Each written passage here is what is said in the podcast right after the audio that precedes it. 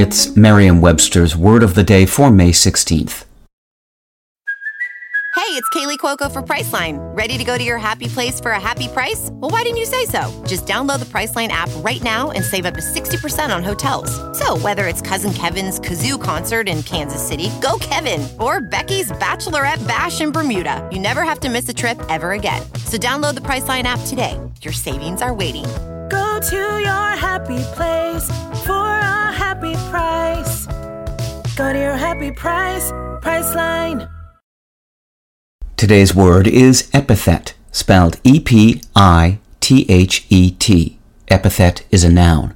That means a characterizing word or phrase that accompanies or occurs in place of the name of a person or thing, or a disparaging or abusive word or phrase. Here's the word used in a sentence from the Daily Herald of Columbia, Tennessee by Stephen Rowland.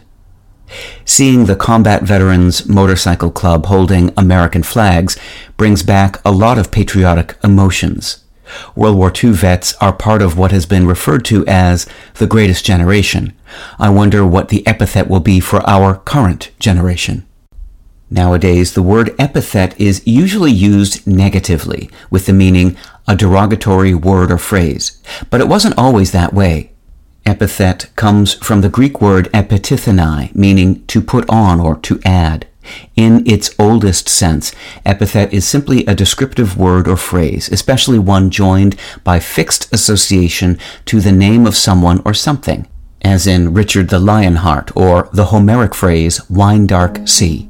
With your word of the day, I'm Peter Sokolowski. Visit Merriam-Webster.com today for definitions, wordplay, and trending word lookups.